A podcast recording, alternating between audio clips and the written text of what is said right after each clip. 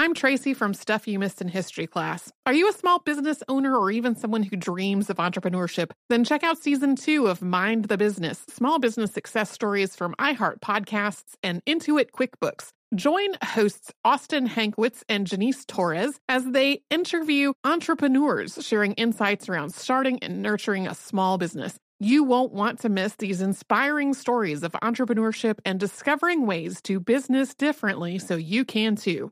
Planning your next trip? Choice Hotels family of 22 brands has over 7,400 locations and the perfect hotel for any traveler you want to be. Like a Cambria hotel serving up locally inspired craft cocktails for all my folks who maybe want to meet up and talk about Mad Royals. Check into a Radisson hotel with flexible workspaces for you strivers who listen during business travel. Or a Comfort hotel with free hot breakfast, family friendly pools, and big spacious rooms for the parents who listen with their kids and need a little retreat. What are you waiting for? Join Choice Privileges and start earning points toward your next stay. Find a stay for any you when you book direct at choicehotels.com, where travels come true.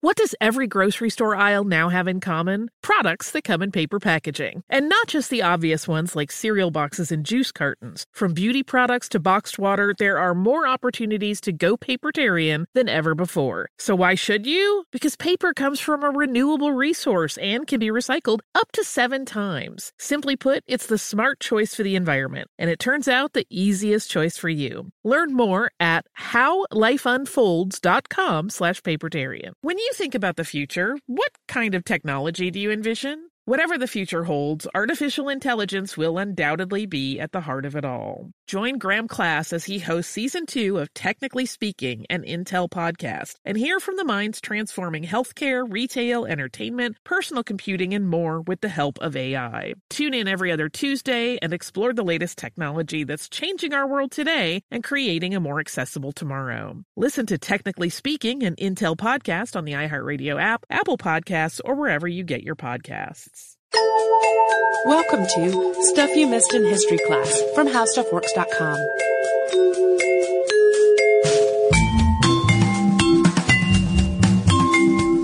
Hello and welcome to the podcast. I'm Holly Fry. And I'm Tracy V. Wilson. You'll hear that again in a minute because we recorded it while we were in Salt Lake City at Salt Lake Comic Con and we did a couple live shows. Yep. One of those shows was actually a panel where we talked with authors who incorporate history into their fiction writing. We were really, really lucky to be at a convention that had just some amazing authors on hand who were willing to share their process with us.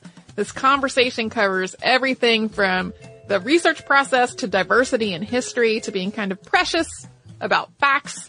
Uh, I want to thank you, Holly, for doing 99% of the legwork on this panel. Um, Holly assembled a great, uh, a great panel. Uh, some of them, one of them will be a familiar voice to listeners, uh, and then also a really interesting spectrum of uh, how people incorporate history into their writing. So you will get answers from a, a wide range of sort of flavors of historical fiction. Yeah, and I, I really should give some of the credit on putting together that panel to um, Ryan Call, who is one of the amazing people that runs Lake Comic Con. I kind of put out a yell to him and said, "Hey, we want to do this panel," and he gave me suggestions on who might be good to talk to. So thank you, thank you, Ryan. Thank you, Lake Comic Con. We had a wonderful time there. But we're gonna hop right into our discussion, and then uh, you too can benefit from hearing about some of the interesting thoughts that these authors had to share with us. Hello and welcome to the podcast. I'm Tracy V. Wilson. And I'm Holly Fry. We have something cool today, which is that we're going to talk to some actual authors about historical fiction. Yeah, we often get asked uh, in, by listeners, like if we would cover like a historical fiction book, and since that's not really part of the purview of the podcast as it exists, we can't really do it as a regular episode. But for special events like a live event like this, we absolutely can. Yeah, and it also uh, instead of talking about an, an individual book and and its historical influence, we'll be talking about lots of writers and lots of books. Yeah, we thought we'd take advantage of the fact that we are at a at a place where we have several writers. Yes. Um, and writers of historical fiction. So we thought what better way to explore that topic than to talk with them about how they actually create the fiction that people like you love because it blends sort of the wonders of imagination with actual historical fact. Yes. So first we're going to have each of our wonderful panelists uh, introduce themselves, starting with this gentleman to my left, who is not a stranger to the Stuff You Missed in History class audience. Uh, my name is Brian Young, and I'm the author of uh, a children's illustrated history of presidential assassination, which is what I was on for before.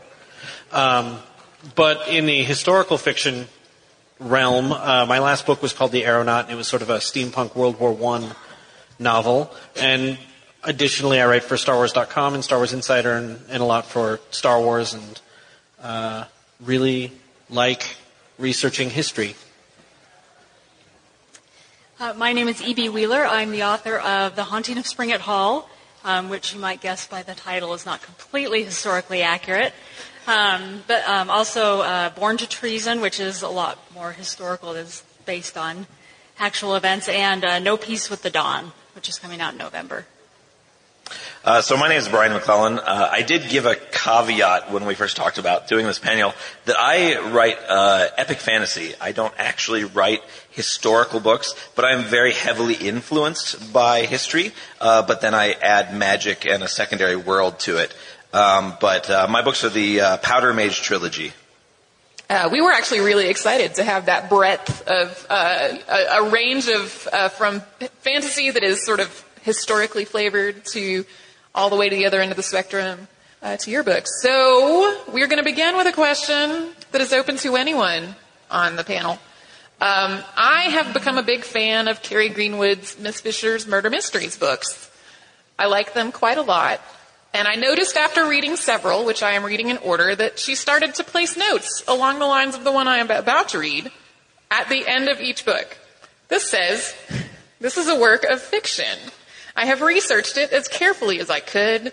There are undoubtedly some small errors of fact and timing, and one big anachronism, which is that I unilaterally moved the flower parade from 1929 to 1928. Please forgive me and do not feel moved to correct me. Anyone else is welcome to email me and then she gives her email address. So I wondered, of all these other writers of historical fiction, whether you've had similar uh, need to correct things that are historical parts of books that are actually fiction. I uh, so I toyed around with historical fiction in college quite a lot. I really enjoyed it because I, I love history. Um, and this is the exact reason I don't write historical fiction. um, I uh, am a Wikipedia writer, and I get a lot of eye rolls from other authors when I say this because I I write in a fantastical world, and I do that so that it's not this world. Uh, if I need to research something, it's usually going to be something like you know the muzzle velocity of a you know flintlock rifle, you know stuff like that. It's going to be very specific and easy to find. Uh, I don't do a ton of digging uh, and try to be specific to a particular year that I'm trying to copy. Uh, I try very much to capture the uh, kind of the feel of an era. Uh, I want something to be, you know, Napoleonic, but without Napoleon and our own history, you know, muddling it all up. Um, but I, I had a huge fear when I started my books that I would get a lot of that, and it hasn't actually been a big problem. I've had some history, I've had a one or two history buffs who have said, you know, oh, you're doing this wrong with, you know, like, you know, your infantry formations, you know, stuff like that. But I, I, most of my feedback has been very positive. I try to be um, as precise, as accurate as I can be with my historical fiction because it is historical fiction, and there's always going to be someone out there that knows a little bit more than you do about it, and so you just you have to be as as careful as you can and do as much research as you can.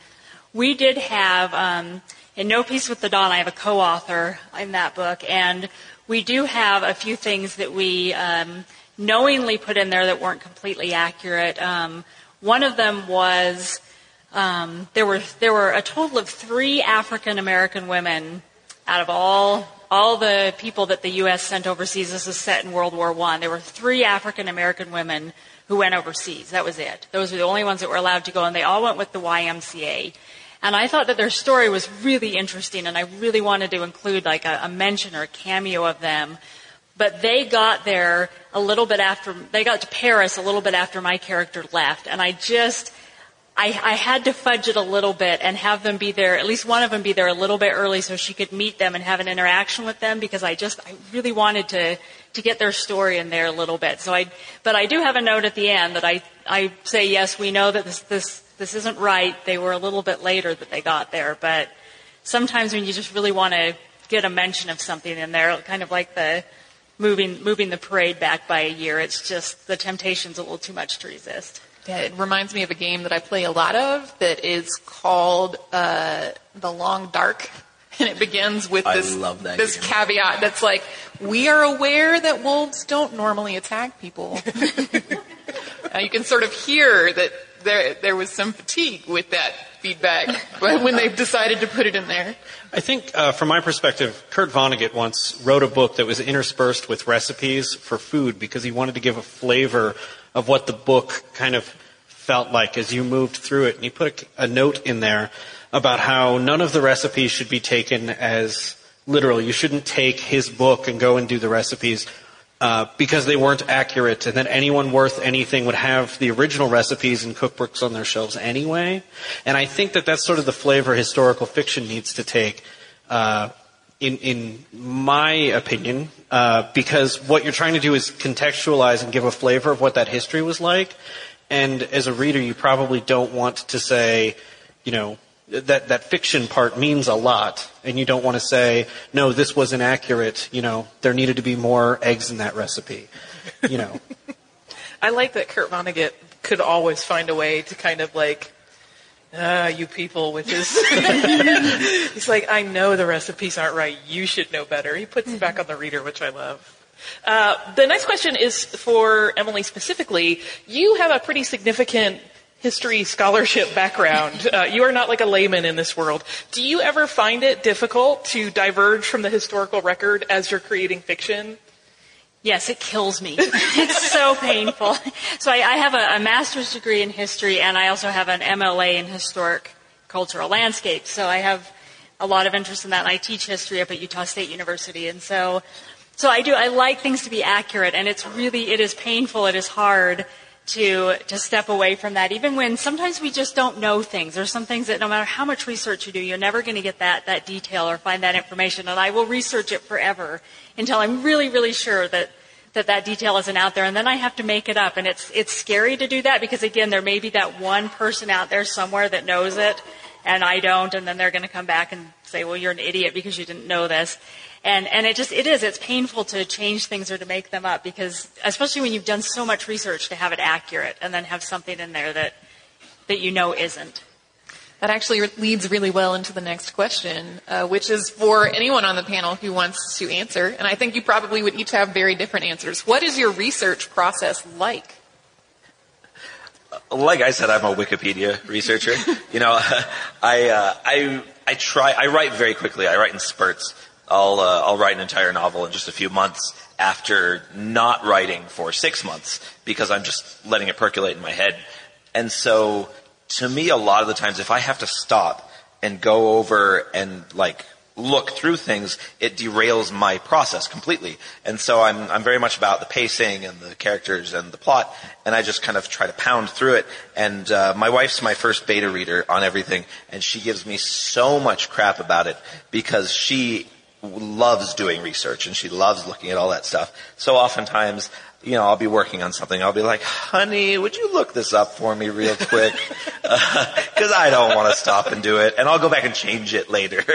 Uh, but, uh, yeah, so as limited as possible. But again, I'm working in a second world. And I'm only going for flavor. You know, I'm, I'm aiming for something that's like, like more like a TV show would be that's, you know, in terms of historical accuracy, um, rather than being super accurate. Um, I tend to start, um, I find an idea that I like, something that seems really cool, maybe a story that other people haven't heard about, and I think, oh, this is awesome, I have to tell this story. And then I go and do the background research. So I find um, secondary sources, you know, books that just talk about what life was like in this time period. And I try to read the primary sources. I try to read things that were written in that time period. Um, if I can find journals and letters and things like that, I, I get really really in depth, kind of the opposite of that. Wikipedia isn't all bad, but, but for me it would definitely be just a very base starting point. So going back to those original sources, trying to find out, and then as I'm writing, I'll run into things. You know, I'll talk about somebody's shoes and, oh, did they have shoelaces or buttons? How do their shoes go on? I need to find that out. Or, you know, what, what are they, um, if they're celebrating a holiday, how do they celebrate it? And go back and look for those little details as I'm writing. Um, sometimes I do write ahead and then go back and, and change it later and, and check on it later. But, um, but if I if I do the research ahead of time, then it's in my head enough that I can write quickly because I do like writing quickly, and then go back and fix the small things later. Um, I think for me, uh, I like to kind of research as I'm going. In that, I'll do a lot of research to put the story together. Uh, reading history books. One of the things I really love doing is is uh, the two books I've written that were uh, historical fiction or alternate history fiction. Uh, there are eras in which we can read newspapers from that era, and we can, you know, you read how people were writing, how people were quoted. Um, the ads in those newspapers were surprisingly helpful because, you know, I would have never thought that tooth powder was a thing rather than toothpaste, or uh, little details like that. Um, when I was working on World War One stuff, I would go over to the library and have my computer out, and I'd be working, but I'd just have uh, I pull out all the old big picture books with things and just flip through pages as I was going. Um, and it was me trying to replicate sort of what uh, Martin Scorsese says he does in the editing room. So on the editing room, Martin Scorsese has a monitor on at all times with like Turner Classic Movies on it. And it's because he's just, every once in a while, if he gets stuck, he'll glance down and maybe something, whatever is randomly curated on the TV there, might help him get to that next thing. So that's me flipping pages on three or four history books as I'm working through scenes and through details. And I found so many great details that I was able to weave into the story that way as it was coming together naturally. You know, I, I should mention that, like, I think for a lot of authors, I know epic fantasy authors uh, that are very much like this for me, that that the inspiration that comes from reading history is amazing. Um, and I don't know if it qualifies as research because I'm not looking for specific details, but I'm looking for something that's cool, that's a wow factor from history that maybe people don't know about, or or maybe that's familiar enough to people that it's a good way to transport them into another world. Uh, my first book, very heavily inspired by the French Revolution. My second book, very heavily inspired by uh, Xenophon's Anabasis uh, you know, I try to pluck things that are really cool and, you know, twist them and use them in my own way. That's exactly why I love listening to this podcast. To be honest, because no, it's it's. I'm serious, and this is why I tell writers nice, every time. Nice job, Brian. No, it's really good. Every time I talk to writers, push it while you're on it. That's every time I talk to writers at conventions, I tell them that that it's the sort of thing, whether they're listening to this one specifically or or just something like this in general. But there isn't one as good as this one. Um, that you guys are curating content, you guys are curating stories that I wouldn't necessarily seek out in any way. So I'm getting just one story after another that maybe they don't connect, but they're making me think about things and soaking in those cool things. There are so many episodes that I just save and go back to later. The fantasy book uh, that I worked on, the uh, the uh, the werewolf, the French werewolf episodes you guys did. I listened to those probably four or five times while I was writing that book. I, I know myself and uh, another epic fantasy author, uh, Brent Weeks, are both huge fans of uh, hardcore history mm-hmm. and listen to that religiously. Uh, and uh, and that's a great one for me for just it, just sitting there and listening about you that emotion of history and and trying to pluck something from it. I also have it on good authority that history podcasts are great tools when you're running a D&D campaign. Figure out what's happening to your players.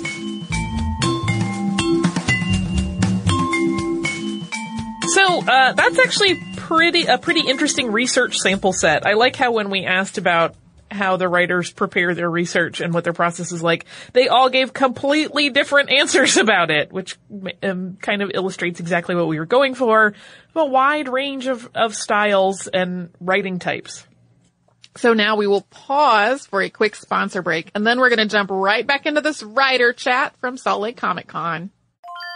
I'm Tracy V. Wilson from Stuff You Missed in History class. Did you know small businesses make up 99.9% of all businesses in the United States? The world is powered by entrepreneurs, and if you're a small business owner or even someone dreaming of starting your own business, then you'll want to check out season two of Mind the Business Small Business Success Stories from Ruby Studio, from iHeartMedia, and Intuit QuickBooks. And every episode, hosts Austin Hankwitz and Janice Torres talk to entrepreneurs about how they've grown from the lessons of launching and nurturing a small business and how they have found success being their own boss. From the excitement of first starting out to finding the right tools and resources to process invoices and payments like QuickBooks Money, you won't want to miss these inspiring stories of entrepreneurship and discovering ways to business differently so you can too. And if you're a small business owner or even someone dreaming of starting your own business, then you'll want to check out season two of Mind the Business Small Business Success Stories from Ruby Studio, from iHeartMedia, and Intuit QuickBooks.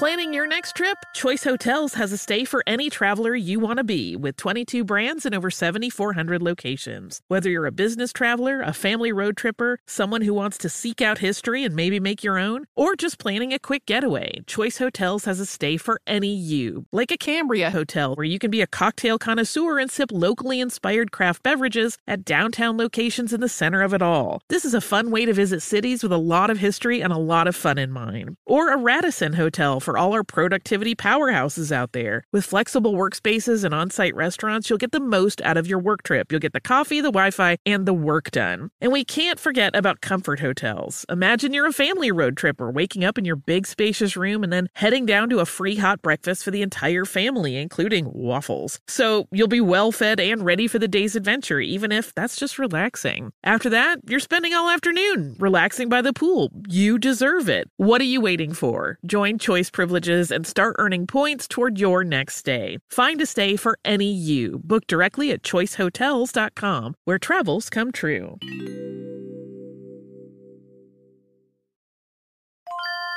If you use paper, you're a human. But if you choose paper, you're a papertarian, someone who lives a paper based lifestyle because it has a positive impact on the planet. And also because it's the easiest choice you'll make all day. Seriously. It's as easy as reaching for boxed instead of bottled water. It's as easy as opting for beauty products that come in paper packaging. It's as easy as grabbing eggs in a cardboard container. And that's all in one trip to the grocery store, which, if everyone's being honest, you were planning to go to anyway. But paper isn't just an easy choice. Papertarians know that it's the smart choice too, because paper comes from trees, a renewable and sustainably managed resource, and paper products are designed to be recycled. In fact, when you choose products that come in paper based packaging, those fibers can go on to be recycled up to seven times. So why wouldn't you go papertarian? Learn more at howlifeunfolds.com slash papertarian. Me. Focus Features presents Back to Black. I want people to hear my voice and just forget their troubles. Experience the music and her story. Know this. I ain't no Spice Girl. Like never before. That's my daughter. That's my Amy. On the big screen. I want to be remembered for just being me. Amy Winehouse, Back to Black, directed by Sam Taylor Johnson. Rated R, under 17, not a minute without parent. Only in theaters May 17th.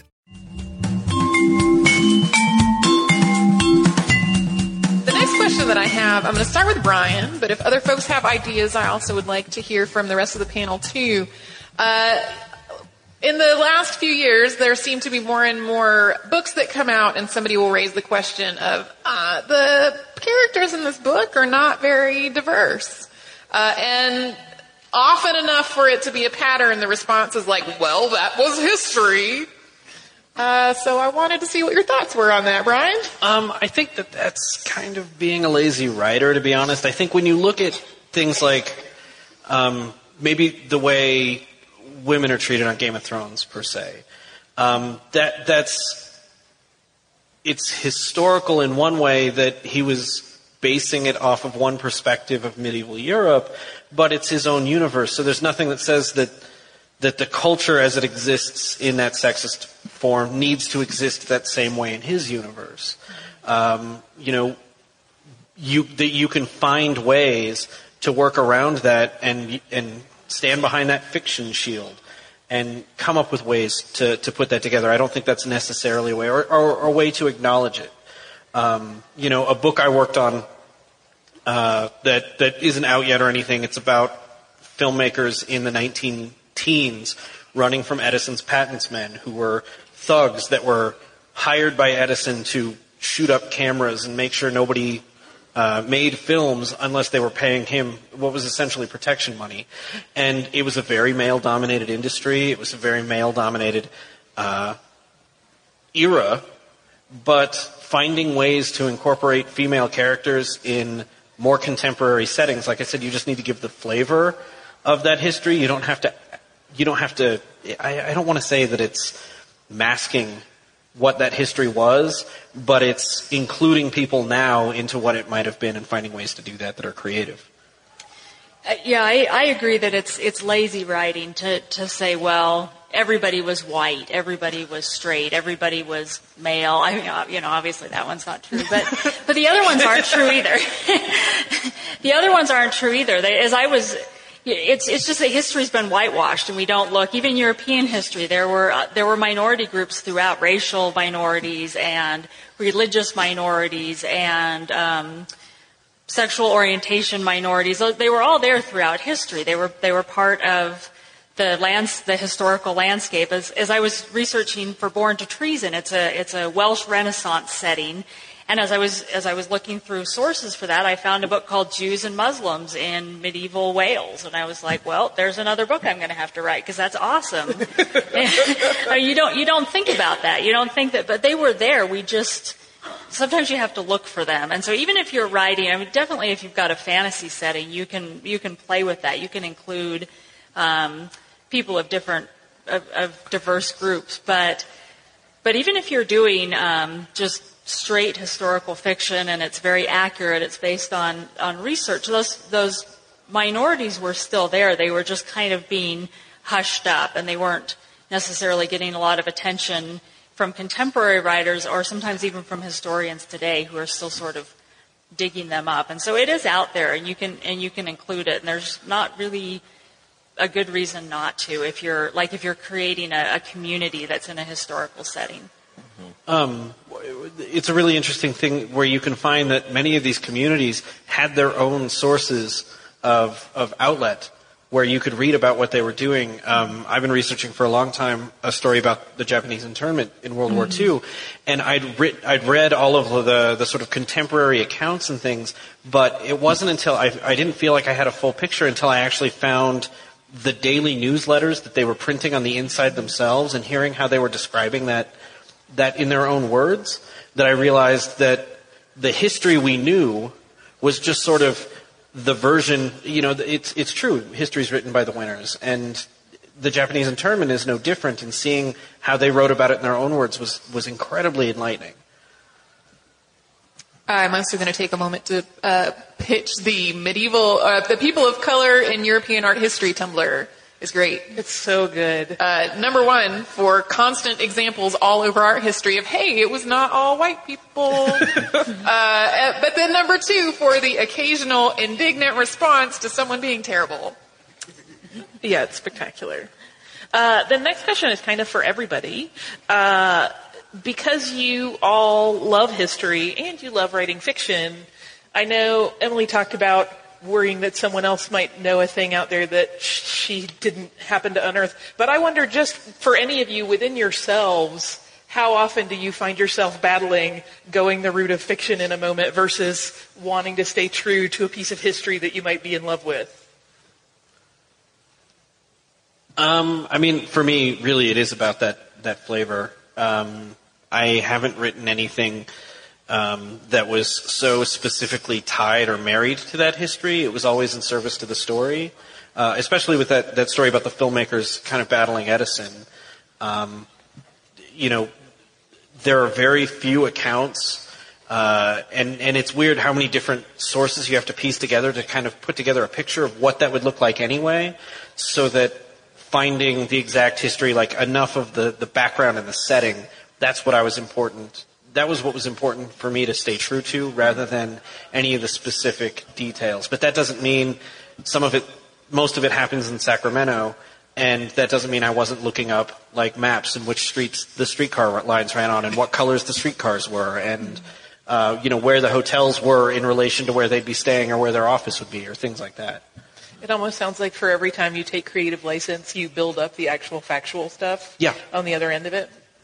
I'd found that as well. That we um, so no no peace with the dawn, uh, the World War One novel. Um, we wanted to. It's, it's actually about Utah, Utahns in World War One, and what happened in Utah during World War One. And so we thought, well, we both we're both um, we both teach at Utah State University. We're up in Cache Valley, up in northern Utah, and the Shoshone were the Native Americans that were there in that area before. And we thought it would be interesting to include them because they have a lot of history in the area, but it's one of those that's kind of been whitewashed. And so we thought this might be tricky to like, well, how are we going to work them in? And it turned out like there was, there was so much information like the first code talkers, the first code talkers weren't the Navajo in World War II. They were the Choctaw in World War I. And we were able to work in some, some details about that. And so, so it does. It often actually you might be worried that you're maybe going to step step away, but as you do that research, a lot of times you find these really cool connections back to the original story that just it fits really well and it it just builds the story up more. You know, I um, I actually I have a terrible memory, which is one of the reasons I don't actually discuss history with other people very much because they'll be throwing facts at me and I'll be like, "Yeah, that sounds familiar," um, but I have this terrible memory and so I'll forget things all the time. But I'll uh, things will leak into my writing, and I. Uh, I mentioned before that my second book was heavily inspired by the Anabasis, and I didn't realize that until after it was out.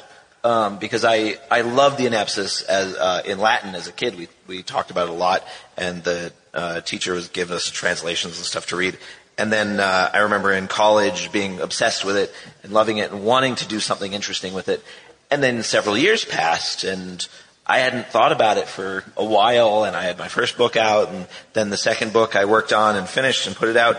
And looking back at it when I started to do publicity for that book, I went, oh my gosh, a army in enemy territory trying to make their way home. I wrote something that's like the Anabasis without even realizing it. And so like, I, I think that's part of being an author and, you know, even that doesn't necessarily write historical fiction, uh, and somebody that loves history is that it's going to leak into there a lot because you're getting inspired by other stories and those stories don't have to necessarily be fiction. Uh, my next question is actually for you and it's along those same lines. Uh, you've talked a couple of times about how you don't really write historical fiction. It's more of a, a historically inspired fantasy. Where do you feel like that line is in your process? Um, the line, I mean, I try not to steal directly uh, because you know some people might notice. but uh, so I, uh, like I said, I have a terrible memory, so I'm forgetting the guy's book, uh, the name of the book, or the name of the author. Uh, but I read this amazing book. It was like something like uh, Five Ways We Got to Now, or something like that. It was John John Stewart a few years ago, and that's where I got it from. but one of the things he talked about was cold, the concept of cold historically. Um, and he talked about this character of this guy, this real person, who uh, basically brought ice to uh, North America uh, and started selling ice uh, for the first time, and that became a big revolutionary thing. And the, my next book has a character who is the Ice Baron, and I stole that one directly. Um, you know, the character is completely different than the real historical person, but the way they got to power, like their, their wealth and and the way things interact in that world is extremely similar. Um, and I, I felt like I could take that one because it was quite obscure, but interesting and kind of cool and, and has that, you know, that realism to it because it's real.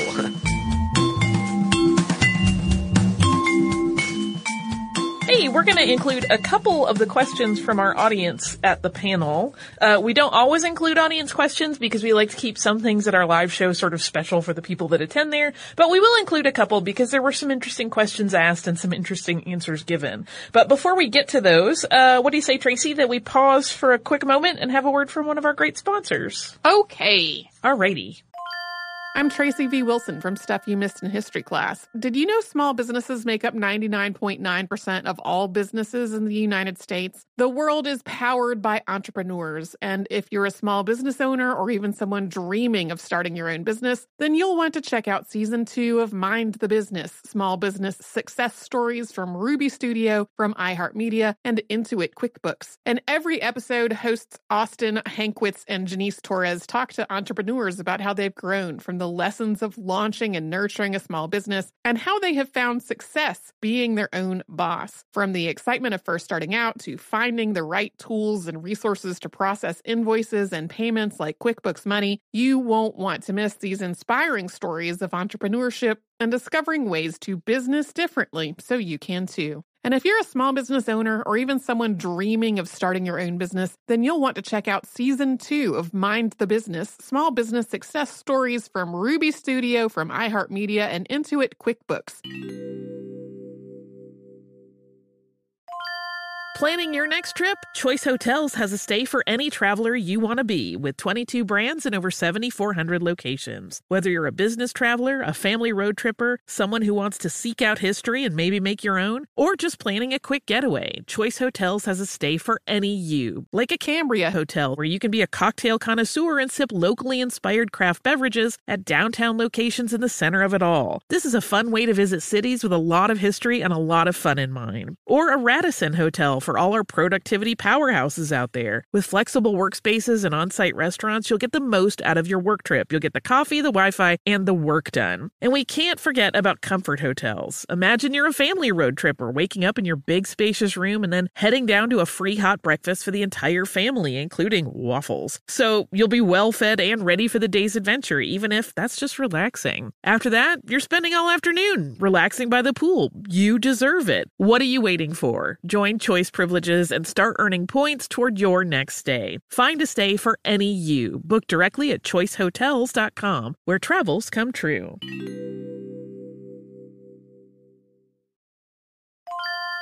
If you use paper, you're a human. But if you choose paper, you're a papertarian, someone who lives a paper based lifestyle because it has a positive impact on the planet. And also because it's the easiest choice you'll make all day. Seriously. It's as easy as reaching for boxed instead of bottled water. It's as easy as opting for beauty products that come in paper packaging. It's as easy as grabbing eggs in a cardboard container. And that's all in one trip to the grocery store, which, if everyone's being honest, you were planning to go to anyway. But paper isn't just an easy choice. Papertarians know that it's the smart choice too, because paper comes from trees, a renewable and sustainably managed resource, and paper products are designed to be recycled. In fact, when you choose products that come in paper based packaging, those fibers can go on to be recycled up to seven times. So why wouldn't you go papertarian? Learn more at howlifeunfolds.com slash papertarian.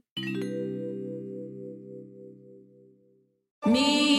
Focus Features presents Back to Black. I want people to hear my voice and just forget their troubles. Experience the music and her story Know this. I ain't no Spice Girl. like never before That's my daughter. That's my Amy. on the big screen. I want to be remembered for just being me. Amy Winehouse, Back to Black, directed by Sam Taylor Johnson. Rated R, under 17, not a minute without parent. Only in theaters May 17th.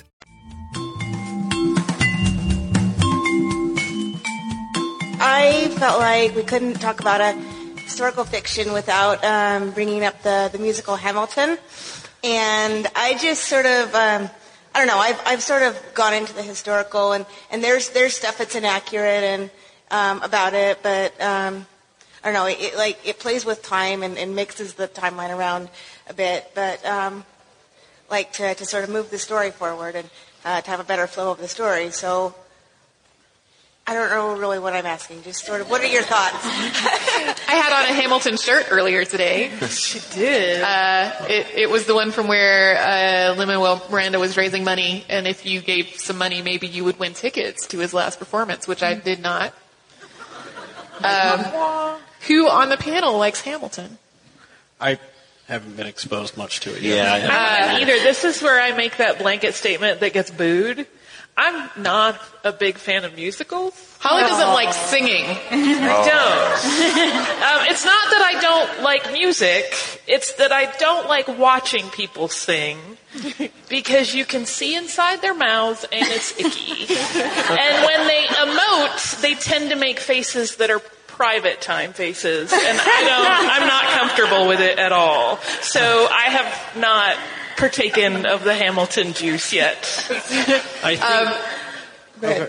Oh, I was going to say, I think what you see with, with Hamilton and any any historical fiction is uh, Alfred Hitchcock said that fiction is life with the dull bits cut out, and so every choice that someone is making when they're adapting history into a fictional story, they're making those sacrifices and changes to tell a better story to get you to. Uh, as a storyteller, to try to get you to emote or feel for things or have empathy this way or make you think about things in this way. And so history isn't like that. History is much more objective depending on the source. And historical fiction isn't that. So, so I think that's where it's great that we have stuff like Hamilton. Hopefully it takes people the next step to actually learn like, well, what did they, what did they ignore? What did, what didn't fit into that story? What didn't fit into that narrative? Yeah, uh, I, the the uh, the entertainment or wow factor uh, is a balance I think all writers are trying to reach uh, because you're yeah you sometimes you look at something and you say I need to fudge this, but it's going to be so cool that nobody cares. Uh, so sometimes you can make things better by doing that, and sometimes you have to go the opposite direction. Sometimes you say, uh, you know what, this could be cool, but I'm not going to be able to pull it off in a way that makes it satisfying. Uh, and you know, obviously, something like Hamilton, fudging works. And I think um, it's I think it's good to remember anytime you're looking at any kind of history, including your great big published history textbooks and things like that, someone is telling you a story. Someone is selling you a story. They want you to to believe that history was the way they said it was. And it's it's a little almost creepy to think about that like because it's history. It happened right? It's just the stuff that happened. But it's always being told as a story and it's always being retold. And that's why historians have jobs is because we're retelling history over and over again and understand. And sometimes it's things like uncovering the jews and muslims who lived in medieval wales and nobody's written about them before. And sometimes it's just new takes on things. It's new information but someone's always twi- someone's always telling you that story, and their own biases are in it. Historians are as biased, if not more so, than anybody than as, as everybody else is. And so, I mean, yeah, you look at something like Hamilton. People go in there, I think, knowing that it's not 100% accurate. I mean, we don't even know if Alexander Hamilton had a great singing voice. So, so I, there's an understanding, I think, when you go into fiction, and there's you know different levels of fiction. If it's a musical, we're going to expect things to be condensed and changed. If you're reading historical fiction, maybe we expect it to be a little more accurate, but there's still that fiction aspect. And even when you're reading like academic history, it's it still has its own biases, and it's still a story. They're still telling you a story.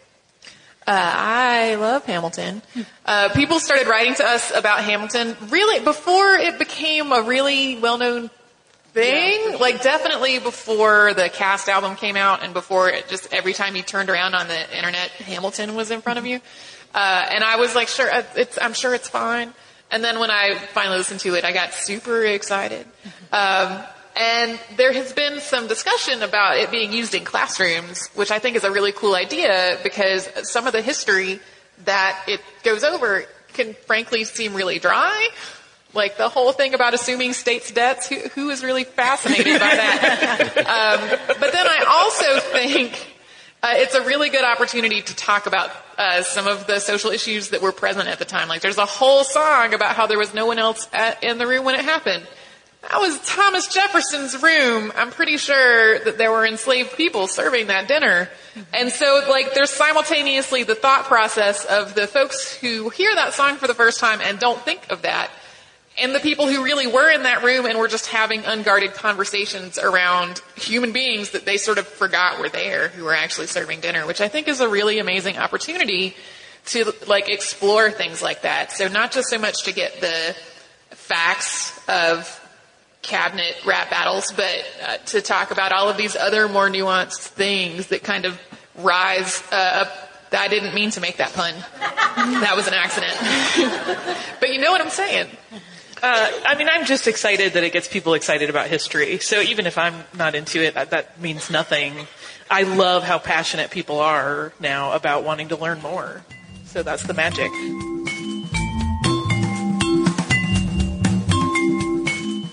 Once again, I want to say a huge thank you to Brian Young, E.B. Wheeler, and Brian McClellan for being part of our Salt Lake Comic Con panel.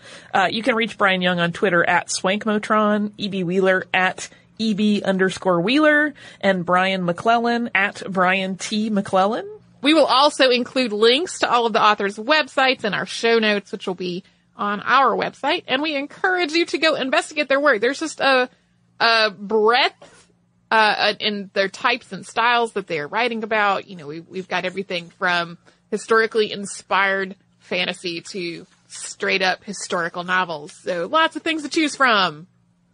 Yeah, and again, uh, also thanks to Salt Lake Comic Con for having us and to Ryan Call for helping us put together that pretty great panel of people.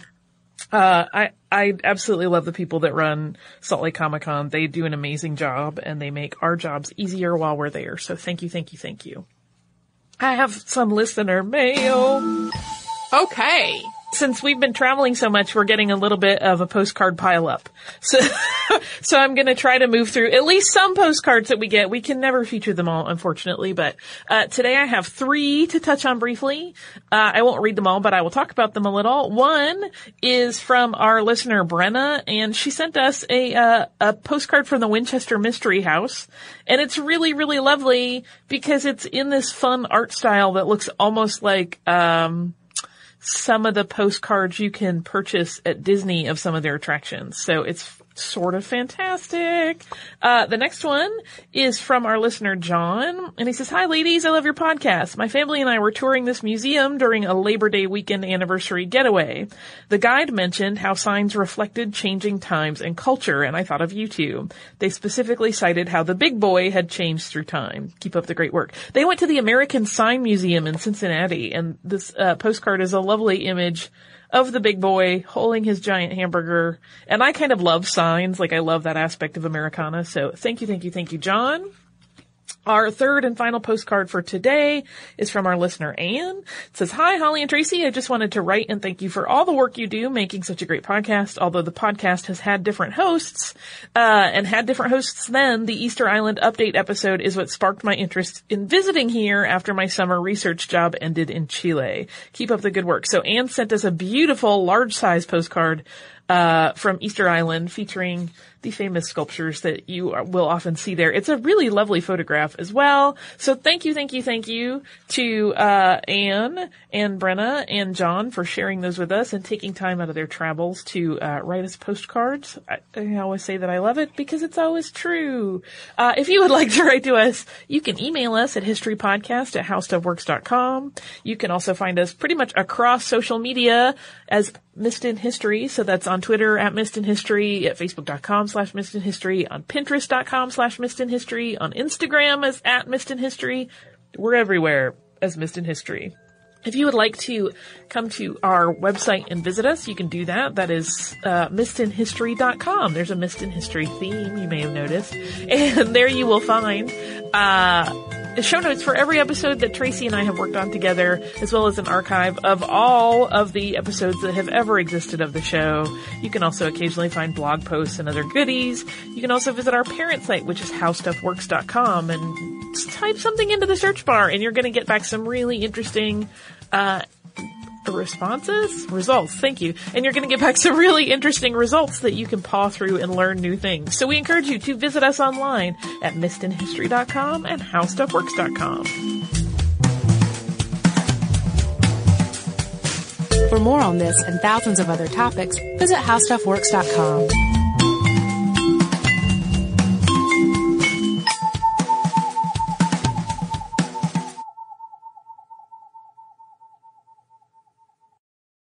Get emotional with me, Radhi Devlukia, in my new podcast, A Really Good Cry. We're going to be talking with some of my best friends. I didn't know we were going to go there on this. honest because this feels people that I admire. When we say listen to your body, really tune into Exactly. what's going on. Authors of books that have changed my life. Now you're talking about sympathy, which is different than empathy, Yeah. right? Never forget, it's okay to cry as long as you make it a really good one. Listen to A Really Good Cry with Radhi Devlukia on the iHeartRadio app, Apple Podcasts, or wherever you get your podcasts. What up? I am Dramos, host of the Life as a Gringo podcast. This is a show for the Nosabo kids, the, the 200 percenters. Here we celebrate your otherness and embrace living in the gray area. Every Tuesday, I'll be bringing you conversations around personal growth, issues affecting the Latin community, and much more. Then, every Thursday, I'll be tackling trending stories and current events from our community. Listen to Life as a Gringo on the iHeartRadio app, Apple Podcasts, or wherever you get your podcasts.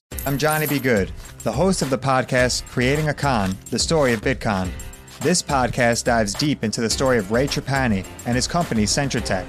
I'll explore how 320 somethings built a company out of lies, deceit, and greed.